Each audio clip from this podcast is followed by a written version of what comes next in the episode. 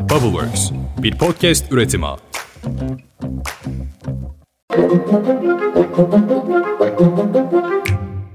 Günaydın. Bugün 14 Haziran 2023. Ben Özlem Gürses. Bubbleworks Medya ile birlikte hazırladığımız 5 dakikada dünya gündemine hepiniz hoş geldiniz.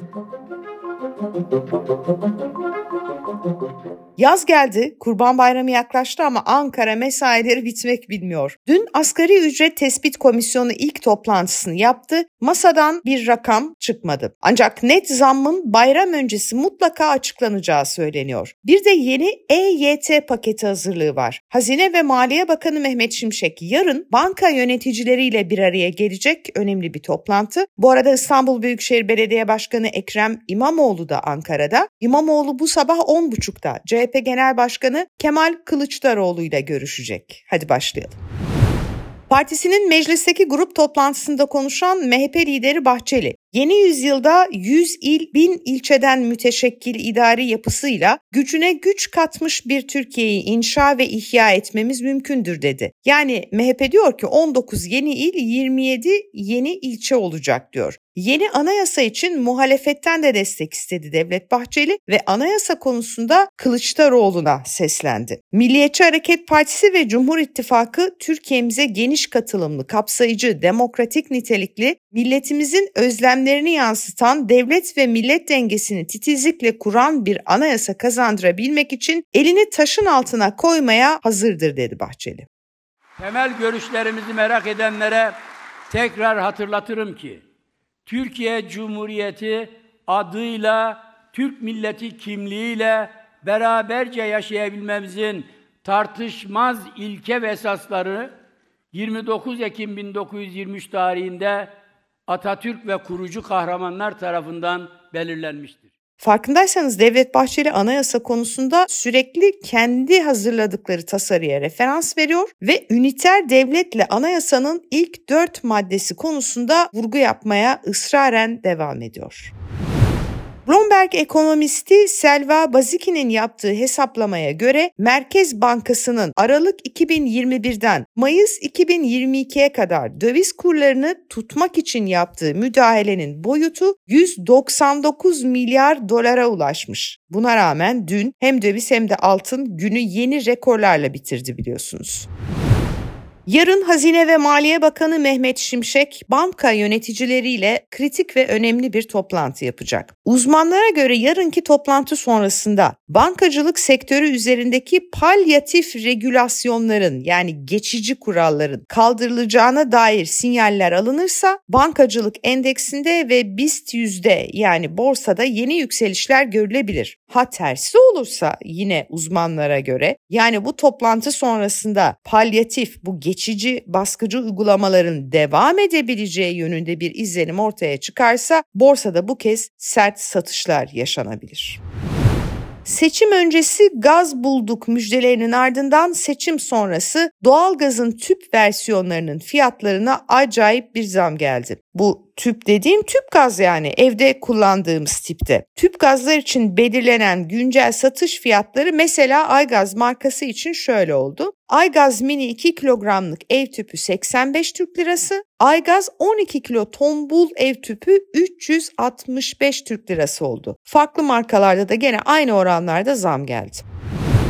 Bir zamda eğitim öğretim ücretlerine her yıl özel okullar arasında öğrenim ücretinde rekor kıran Robert Kolej bu yıl hazırlık sınıfına yerleşecek öğrenciler için 446.400 lira istedi. Neredeyse yarım milyon TL arkadaşlar. Bu Robert Kolej'in öğrenim fiyatlarına %95 oranında zam geldi demek. Ha diğer özel okullarda da durum farklı değil ne yazık ki. Tabii ki de yarım milyon TL değil ama gene yüzlerce bin TL olduğunu söylemeliyim.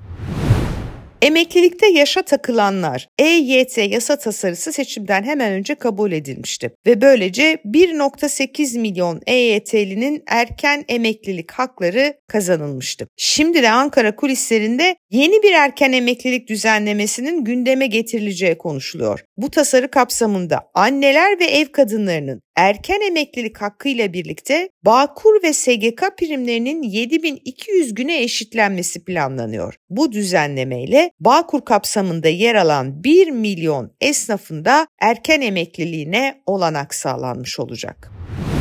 Amerika Birleşik Devletleri'nde enflasyon rakamları açıklandı. ABD Mayıs ayı tüketici enflasyonu beklentilere yakın bir şekilde geldi. Yıllık bazda %4, aylık bazda ise %0,1 olarak kaydedildi. Faiz artışları devam ediyordu biliyorsunuz sert bir şekilde. Amerika'da istenen sonuç alınmış gözüküyor. Enflasyon belli bir seviyeye düşürülmüş.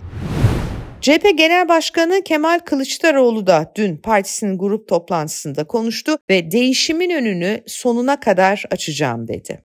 Gemiyi limana sağlam götürmek yine kaptanın görevidir.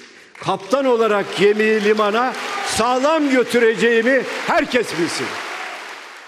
Eleştirilere saygı evet. Eksikliklerimizi bize hatırlatanlara evet. Partinin yenilenmesi, partinin güçlenmesine evet.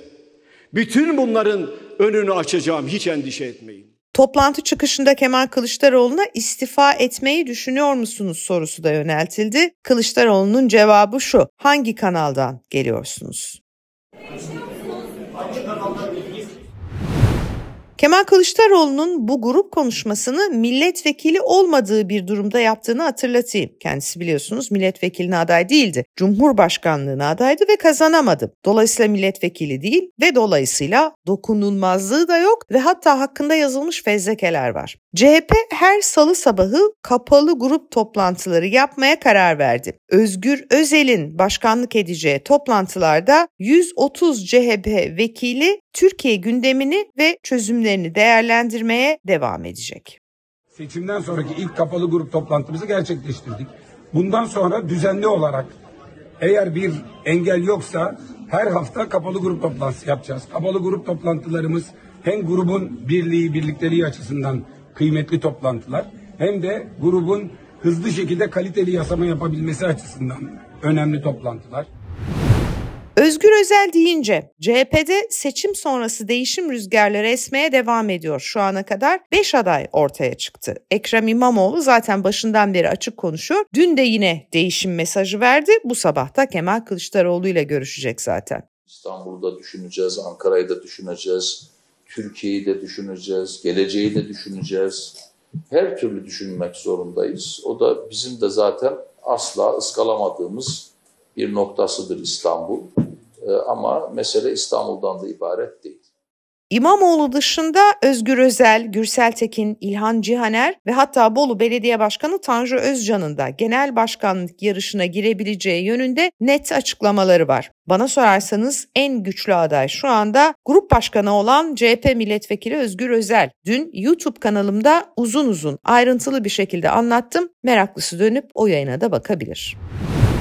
Başta da söyledim Ekrem İmamoğlu bugün üçüncü kez Kemal Kılıçdaroğlu ile bir araya geliyor. Bu arada İmamoğlu hakkında bir dava daha açıldı. Beylikdüzü Belediye Başkanlığı dönemine ilişkin ihaleye fesat karıştırma suçlamasıyla açılan davanın ilk duruşması 15 Haziran 2023'te yani yarın saat 14'te Büyükçekmece Asliye Ceza Mahkemesi'nde görülecek. Bu dava bilirkişinin herhangi bir ihaleye fesat konusunda bulguya rastlanmamıştır raporuna rağmen açıldı yapılan tüm itirazlar reddedildi. Hukuki bir dayanağı olmayan davada ihaleye fesat karıştırma suçlamasıyla 3 yıldan 7 yıla kadar hapis cezası istemiyle iddianame düzenlendi. İmamoğlu ve diğer şüpheliler hakkında kamuoyunda siyasi yasak olarak bilinen Türk Ceza Kanunu'nun belli hakları kullanmaktan yoksun bırakılma başlıklı 53. maddesinin de uygulanmasını talep ediyor yine savcılık.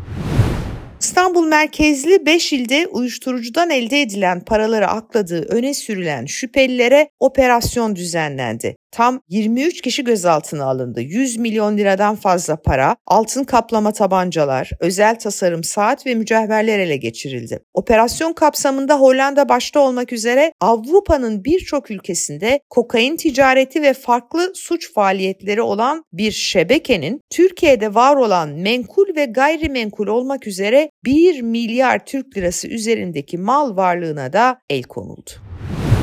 Amerikan eski başkanı Donald Trump devlete ait gizli belgeleri sakladığına yönelik suçlamalar dolayısıyla dün Miami'deki federal mahkemeye getirildi. Trump'ın evinde yapılan aramada banyosunda, balo salonunda, kilerde, ofisinde ve yatak odasında dahil olmak üzere malikanesinin birçok odasında 100 gizli belge bulunmuş ve olayla ilgili bir soruşturma başlatılmıştı. Soruşturma kapsamında hazırlanan iddianamede Trump'a 37 ağır suçlama yöneltiliyor. İddianameye göre Trump yetkisi olmayan şahıslara Amerikan askeri operasyonları hakkında gizli belgeler göstermiş. Bu belgeler arasında başka bir ülkeye yönelik saldırı planının da yer aldığı belirtiliyor iddianamede.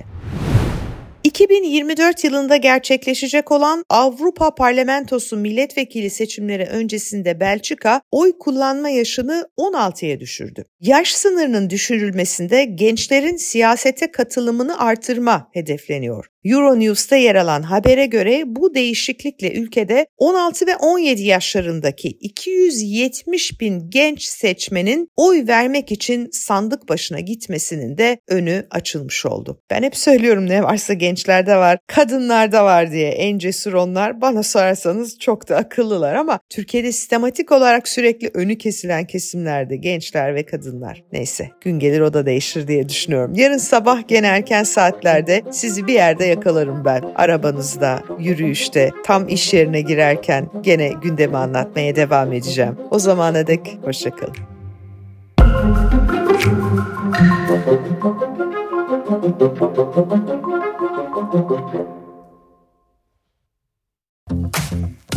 Bubbleworks bir podcast üretimi.